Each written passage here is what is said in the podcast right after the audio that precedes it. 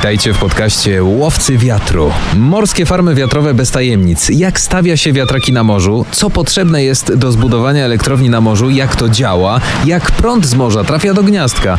Na te pytania odpowiadają eksperci PGE Baltica, która buduje morskie farmy wiatrowe na Bałtyku. Witajcie w pierwszym odcinku podcastu Łowcy Wiatru. Jak wykorzystać bałtycki wiatr? To jest takie bardzo szerokie pytanie na otwarcie i to jest też tytuł pierwszego odcinka. Zastanawialiście się pewnie kiedyś, po co wykorzystuje się wiatr do wytwarzania energii. Samo łapanie wiatru to jest jedno, ale jak to zrobić skutecznie, tak żeby się nadał i żeby z niego powstała energia. Kto był nad Polskim Morzem, ten wie, że tam potrafi mocno wiać i to jest y, miejsce, które wydaje się być idealnym na pozyskiwanie energii. A dziś gościmy ekspertów. Y, pana Szymona Karasia, dyrektora Departamentu Rozwoju i Grzegorza Figacza, dyrektora Departamentu Morskich Farm Wiatrowych w PGE Baltica. Witam serdecznie, drodzy panowie.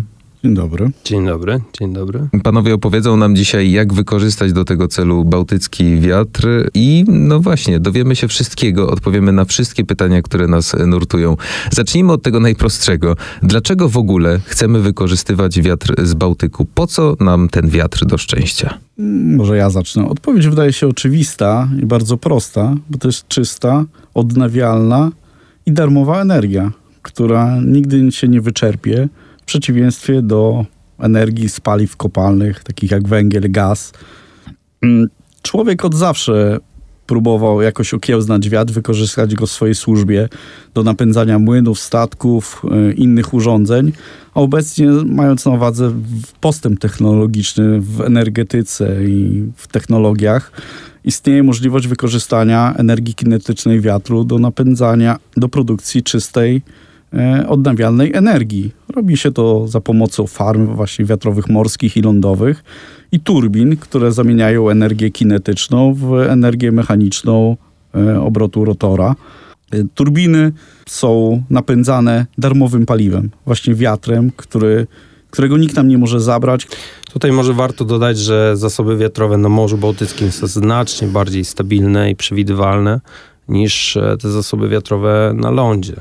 E, poza tym mamy znaczącą, znacznie większą e, przestrzeń do zabudowy niż e, na farmach lądowych choćby. Przez to oczywiście te całkowite moce, które planujemy zainstalować, są potężne, znacznie większe niż na lądzie. Może z takich ciekawostek, największa farma lądowa w Polsce na razie to jest farma w Potęgowie, 220 MW, 81 turbin, a my realizując na morzu projekt Baltica 3 o liczbie turbin 74, e, budujemy ponad 1000 MW. To jest 5-6 razy więcej i to po prostu może daje nam potencjał do realizacji wielkoskalowej energetyki odnawialnej. Bardzo mocno w głowie mi zapadło to stwierdzenie pana darmowe paliwo. Myślę, że to jest korzystne.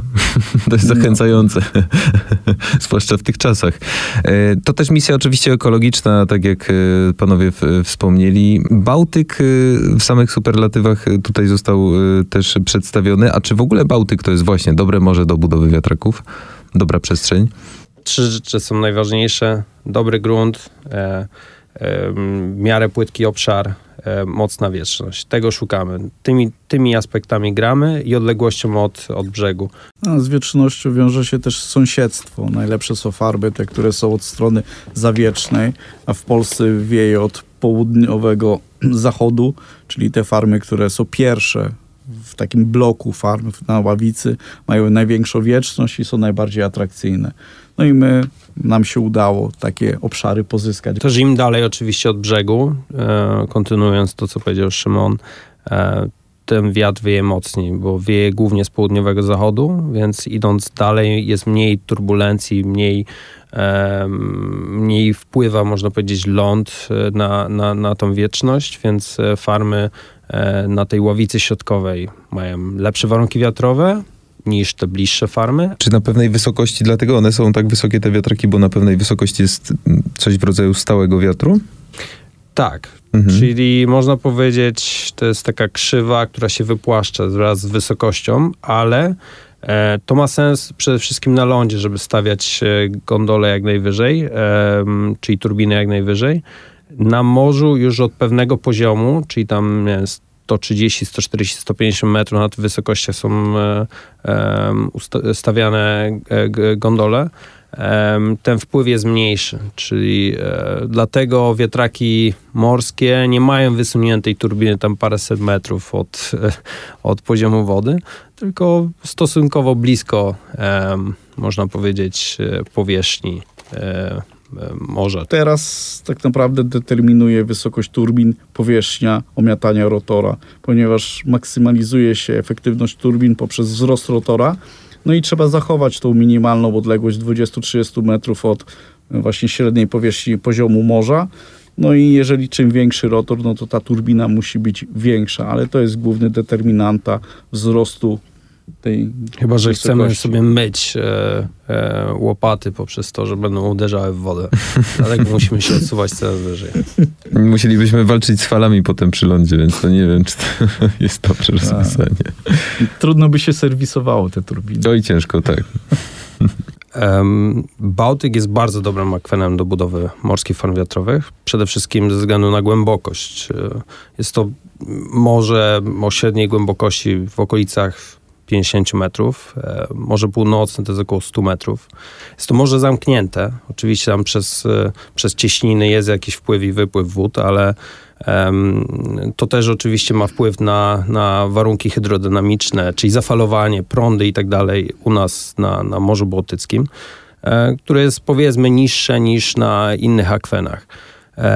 Dodatkowo sama geologia, grunty które, które napotykamy na, na, na obszarach realizowanej inwestycji, no, stanowią dobry, powiedzmy, dobrą podstawę pod nasze konstrukcje, pod fundamenty, konstrukcje sporcze w przyszłości.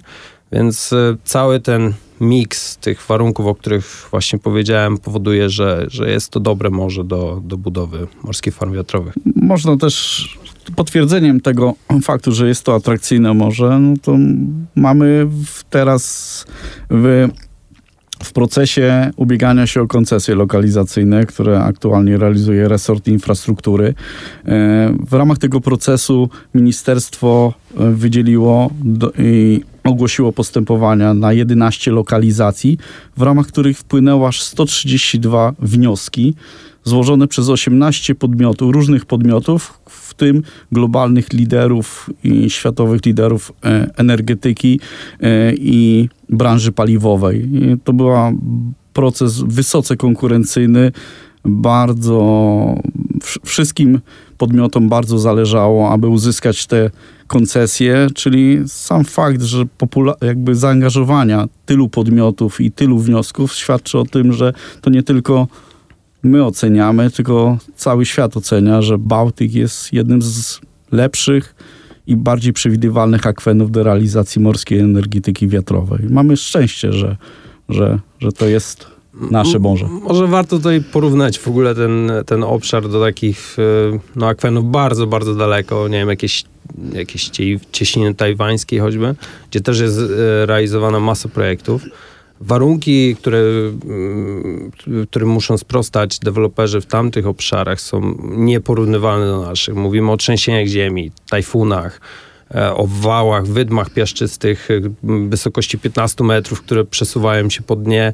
E, proszę sobie wyobrazić układanie kabli gdzieś tam pomiędzy tymi turbinami, a tutaj nagle idzie 15-metrowa wydma się przesuwa. Bałtyk wdzięczny nie tylko dla turystów, ale też dla infrastruktury. Bałtyk pomaga nam się rozwijać.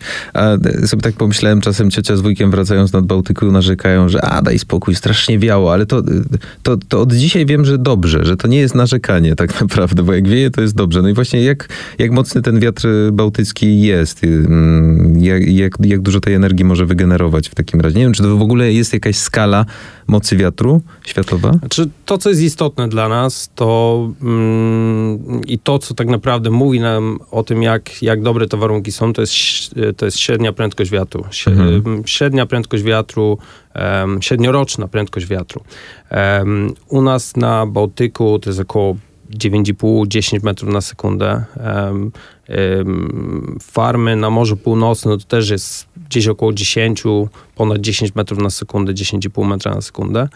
Um, już mówiłem o farmach w Tajwanie, tam te warunki wiatrowe dochodzą do 12 metrów na, na sekundę. Jeśli chodzi o ląd, no to na lądzie um, mówimy o średnich, średnich prędkościach wiatru około 7, 7 8 metrów na sekundę, coś takiego. To już są takie dobre farmy wiatrowe. No ale to, co jest istotne przy ostatecznej produktywności to nie jak mocno wieje, bo my tą turbinę musimy wyłączyć w pewnym momencie. Czyli jeśli, jeśli wieje powyżej 28 metrów na sekundę w większości, e, przy większości turbin, czy tam 25 powiedzmy na okrągło, mhm. ta um, turbina przechodzi w taki tryb powiedzmy przetrwalnikowy i, i, nie produkuje.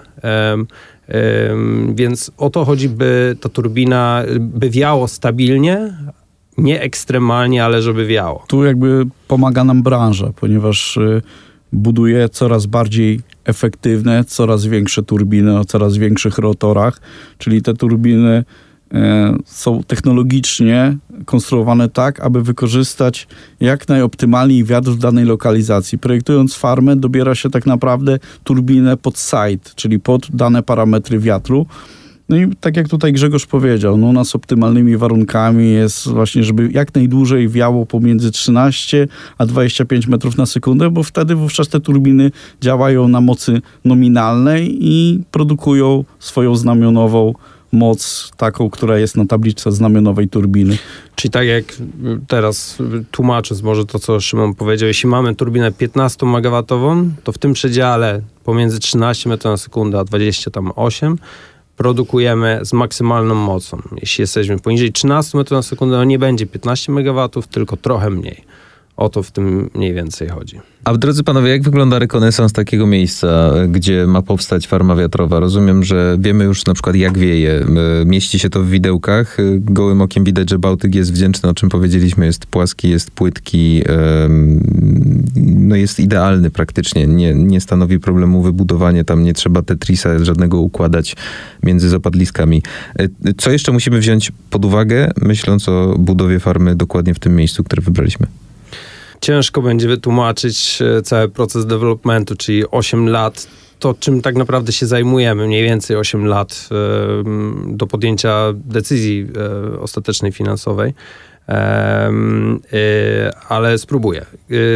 Powiedział Pan o wietrze, więc to jest jeden z kluczowych pierwszych elementów. Musimy poznać e, warunki wiatrowe, więc stawiamy boję e, w, w granicach obszaru, e, w którym będziemy realizować inwestycje, boję pomiarową, która bada zafalowanie i warunki wietrznościowe przy użyciu urządzeń laserowych. Taka kampania trwa zazwyczaj dwa lata, więc mierzymy tam w przedziałach 10-minutowych te warunki wiatrowe. Więc mamy pierwszą odpowiedź na temat wiatru. To jest pierwszy komponent bardzo istotny. Drugi komponent to jest zafalowanie, o którym już powiedziałem, to robi ta sama boja. A trzeci element, najtrudniejszy, e, Środowisko, ja tutaj patrzę w, z perspektywy takiej czysto technicznej, e, czyli jakie mamy warunki gruntowe, jak wygląda geologia obszaru. No i y, to jest trzeci główny element. Wykonujemy badania geofizyczne, to są badania nieinwazyjne, dzięki którym dzięki którym jesteśmy w stanie rozpoznać budowę gruntu, e, później badania geotechniczne, wiercenia, e, no i na podstawie tego jesteśmy tak naprawdę zaprojektować jakieś konstrukcje, no i, no i przygotować, można powiedzieć, projekt ostatecznie nie wrócę jeszcze do tego środowiska, ponieważ środowisko też jest ważnym komponentem, który podlega badaniom, ponieważ każda farma wiatrowa musi uzyskać decyzję środowiskową, a taka decyzja jest poprzedzona kampanią badań, szeregu badań środowiska i środowiska jawi fauny i środowiska morskiego, tak aby mieć pewność, że budowa tej farmy będzie, mm, nie będzie ingerowało nadmiernie w środowisko. Też może trzeba sobie zadać pytanie, gdzie te farmy można budować. I nie można sobie takich budować wszędzie na Bałtyku. Właśnie, tak, są tak, poszczególne miejsca pewnie dostępne i uregulowane prawnie, że tam można. Tak, tak. W Polsce żeby każdy kraj ma swoje wytyczne i regulacje w tym zakresie. W Polsce e, to, te kwestie reguluje ustawa o obszarach morskich, która ma generalną taki warunek, że nie można budować farm y, morskich poza obszarem wyłącznej strefy ekonomicznej. Wyłączna strefa ekonomiczna jest to obszar, który e, rozpoczyna się od, w odległości 12 mil morskich od lądu. Jest to linia, która biegnie, przebiega równolegle do brzegu i w tej odległości jakby jest 12 mil morskich. E, no warto powiedzieć, ile to jest na kilometry. No, jak wiemy, mila ma 1853 metry, czyli to jest około 22 kilometrów. E, I w tej odległości bliżej nie można w ogóle w Polsce stawiać e, turbin. W ramach tej wyłącznej strefy ekonomicznej e, dzisiaj w Polsce obowiązuje plan zagospodarowania obszarów morskich, który wyznacza siedem e, akwenów, w których e, jest możliwość lokalizacji morskich turbin wiatrowych, ponieważ one mają, te akweny mają funkcję dominującą pozyskiwania energii ze źródeł odnawialnych. I w ramach tych akwenów jest wydzielone aż 21 obszarów, które są właśnie przedmiotem tych decyzji lokalizacyjnych, które są udzielane poszczególnym inwestorom. I ci inwestorzy ubiegają się o te decyzje. Jak je dostaną, wówczas wiedzą dokładnie, mają wyznaczone granice, w których można by realizować te farmy i rozpoczynają właśnie te analizy i badania, o których mówił Grzegorz. A czy jeśli okaże się, że w przyszłości Polska zostanie jakimś potentatem, e, po prostu potęgą energii wiatrowej i chcemy poszerzać te, te farmy wiatrowe, da się wnioskować jakoś o takie poszerzenie miejsca? Znaczy, najpierw trzeba by było wnioskować do ministerstwa o zmianę obowiązującego planu morskiego. Mhm. ponieważ to plan wyznacza te obszary i na dzień dzisiejszy plan wyznacza obszary o potencjale około 18 gigawatów. To jest bardzo dużo. To, to jest, to jest, to jest e, tak jak mówimy, taka zwykła lądowa farma ma akurat 100 mega, czyli co najmniej 10 takich farm wchodzi na 1 gigawat, czyli mamy 180 farm lądowych.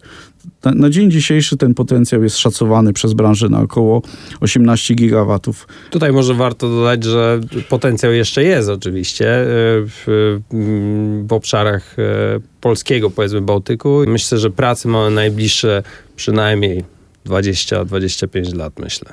To chyba Taki dobra łączny- informacja.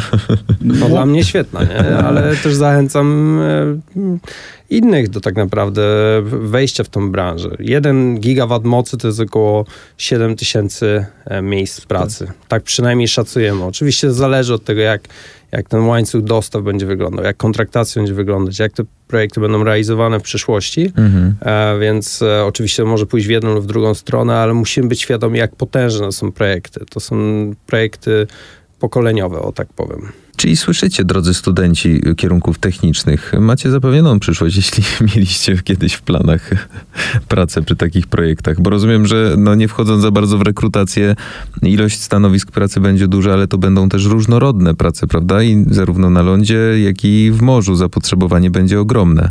Oczywiście, e, jeśli nie u nas, to u naszych wykonawców, podwykonawców. Tutaj ten łańcuch dostaw jest bardzo długi. E, My wypowiadamy się tylko z perspektywy dewelopera, ale już teraz widzimy bardzo dużo e, możliwości i dużo wakatów, nawet na przyszły rok. E, Także e, jak najbardziej zachęcamy studentów. Ja tak sam zacząłem tak naprawdę karierę w, w tej branży od razu po studiach 10 lat temu em, i nie żałuję, więc e, mm, zachęcam wszystkich. A wracając jeszcze panowie do tego tematu odległości wiatraków od lądu, y, to tak zupełnie pytanie to zabrzmi bardzo prosto. Czy te wiatraki, rozumiem, będzie widać z lądu, prawda? Jeśli ktoś chciałby bardzo zobaczyć taką farmę wiatrową, będzie mógł, czy, czy to będzie zbyt daleko? To jest tak naprawdę pozytywna strona tych e, projektów e, morskich farm wiatrowych, że nie będziemy ich widzieć, czyli Okej. nie będą zaburzać tak naprawdę e, krajobrazu. Em, Baltica 2-3 to jest około 25-30 kilometrów od, od brzegu. E, To są te pierwsze dwa projekty, które wykonujemy e, razem z partnerem strategicznym Ørsted. Później mamy Baltica 1, czyli kolejny projekt, który, który, na którym obecnie przyspieszamy i to już jest e, około 80-90 km od brzegu. Więc to są znaczące odległości. Z perspektywy inwestora, czym bliżej, tym, Tym korzystniej, ale tak jak wspominałem, no nie można budować tych farm bliżej niż 22,5 kilometra, czyli od granic wyłącznej strefy ekonomicznej. No, naj, najbliżej projekty, projekty są zlokalizowane w trzech ławicach. tak? na obszarze, w którym jest najpłycej. Jest tak zwana ławica słupska, jest ławica odrzana i ławica środkowa przy granicach Morza, Morza Terytorialnego Szwecji. E, najbliżej projekty glądu będą zlokalizowane na ławicy słupskiej, to właśnie one są przyklejone do granicy wyłącznej strefy ekonomicznej, czyli zaczynają się na gdzieś w odległości 22,5 km od lądu. Trochę dalej będą zlokalizowane e, projekty na obszarze ławicy odrzanej, około 30 km. I tak jak Grzegorz wspomniał, na ławicy środkowej, tam gdzie mamy PGE realizuje projekt Baltica 1, to jest około 80 kilometrów no i te projekty są największym wyzwaniem i developmentowym, i realizacyjnym. Mają najdłuższe przyłącze, są najbardziej kapitałochłonne z punktu widzenia wyprowadzenia mocy o tych wyzwaniach i o, o, kablowaniu i o całej infrastrukturze wodnej, ale zarówno lądowej porozmawiamy sobie w kolejnych odcinkach i zapewne też podejmiemy temat tego, czy taki prąd y, z wiatru jest y, lepszy, na przykład od tego, mm, który mamy obecnie w gniazdkach. To, to, może takie pytanie już na zaś. Panowie mm, twierdzą, że jest lepszy, czy, czy nie da się tego porównać? Znaczy jest lepszy z uwagi na to, że jest odnawialny, czyli do jego wytwarzania nie, nie nie używa się żadnych paliw kopalnych, nie mamy żadnych emisji.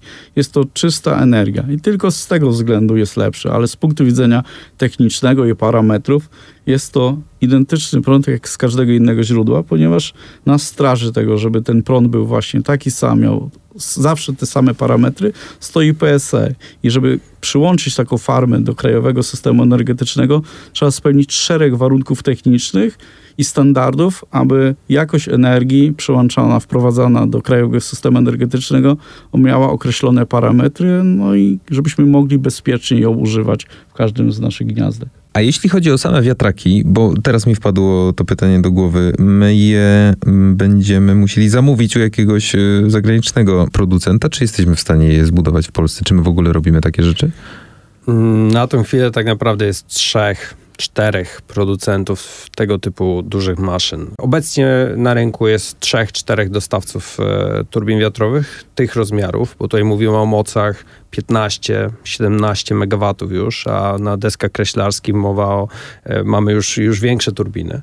E, tak dla zobrazowania, przyjeżdżając gdzieś tutaj na północy, widząc te lądowe farmy, widzimy wiatraki o mocy 2,5-3 MW My mówimy o pojedynczej turbinie o mocy 15 MW. Sama turbina, gondola, ten, to pudełko u góry powiedzmy, e, to jest, e, jesteśmy w stanie zmieścić w środku 20 autobusów.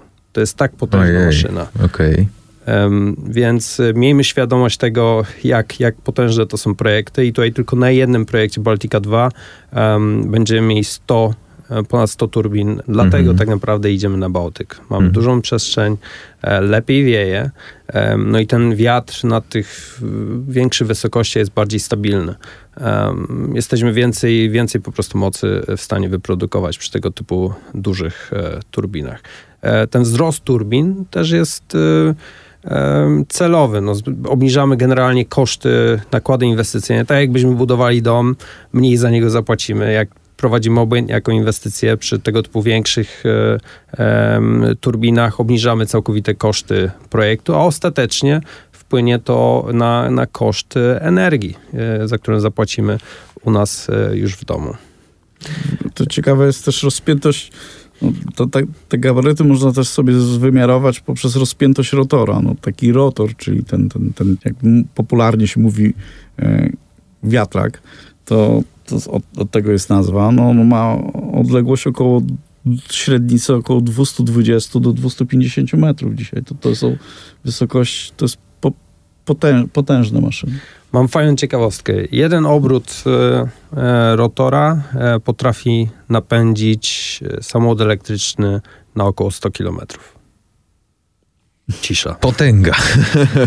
Absolutna potęga. A my będziemy mieli tych turbin ponad 100 na jednym projekcie. Czyli w kapeluszu nie warto w ogóle podpływać, bo No, Od razu zwieje. Myślę, że nie sięgniemy, bo ten e, rotor gdzieś e, obraca się najniżej na wysokości około 30 metrów, tak. ponad 30 metrów. No tak, ale, ale rzeczywiście e, zrobi wrażenie na każdym. Średnica 220 metrów, pan mówi, no to to są dwa boiska, prawda? Jakoś dwie długości. Tak jest. I jeszcze tutaj trzeba dodać, gondola, czyli sama turbina jest montowana gdzieś na 140 metrach e, i poza oczywiście samym rotorem mamy jakąś odległość do lustra e, wody. Poniżej poziomu wody mamy około 40 metrów, powiedzmy średnio, konstrukcji sporczej i nadto jeszcze 30-40 metrów, powiedzmy średnio, e, wbite w głąb gruntu. Więc całościowo mamy około jakieś ponad 300 metrów konstrukcji. To jest znacznie więcej niż Pałac Kultury. To ja współczuję serwisantowi, który będzie musiał do gondoli się dostać. Czy tam windę montujecie? Jest winda, e, ale rzeczywiście jest to, jest to ciężka praca. Panowie, czego mogę wam życzyć e, na przyszłość przy takiej inwestycji? Żeby wiało? E, to oczywiste, ale czego jeszcze? Niskich nakładów inwestycyjnych, bo to jest nasz, nasz ostateczny cel, nie? Ale mówię, mówię otwarcie. My chcemy realizować e, te projekty efektywnie, więc chcemy w taki sposób e, rozpoznać obszar i zaprojektować konstrukcję, żeby wszystkie te elementy nie były zbyt kosztowne, no a ostatecznie wpłynie to e, na, na portfel tak naprawdę każdego Polaka. Ja bym sobie życzył, żeby te wszystkie projekty powstały, właśnie te 18 gigawatów powstało i aby nie wiem, gospodarka, no i właściwie ci studenci, którzy tutaj wkraczają na, na, do, na rynek pracy, aby mieli długi, długi czas, ciekawe i zadania, które, które są wyzwaniem. Taka farma jest eksploatowana około 30 lat. To nie tylko budowa, bo tak jak tutaj wspominaliśmy, gdzieś około 8 lat przygotowuje się budowę, do budowy, później buduje się około dwóch lat, no i później eksploatuje się około 30 lat. Te farmy trzeba serwisować, trzeba dbać o nie. To jest, no to jest bardzo długi okres, w którym naprawdę szereg, szereg ludzi, szereg branż będzie miało mm, zaangażowanie. Jeżeli powstanie 18 giga, to naprawdę wytworzymy nowy sektor gospodarki w Polsce. Widać, że wypowiedział się Departament Rozwoju i dział te czysto techniczny. I tego wam życzę, panowie, i tej wytrwałości w pracy, żeby to wszystko się mm, opłaciło i procentowało oczywiście. E, Bałtycki Wiatr to jest przyszłość e, ze mną i z wami, przede wszystkim łowcy wiatru, e, pan Szymon Karaś, dyrektor Departamentu Rozwoju i pan Grzegorz Figacz, dyrektor Departamentu Morskich Farm Wiatrowych w PG Baltica. Panowie, bardzo dziękuję i z wiatrem.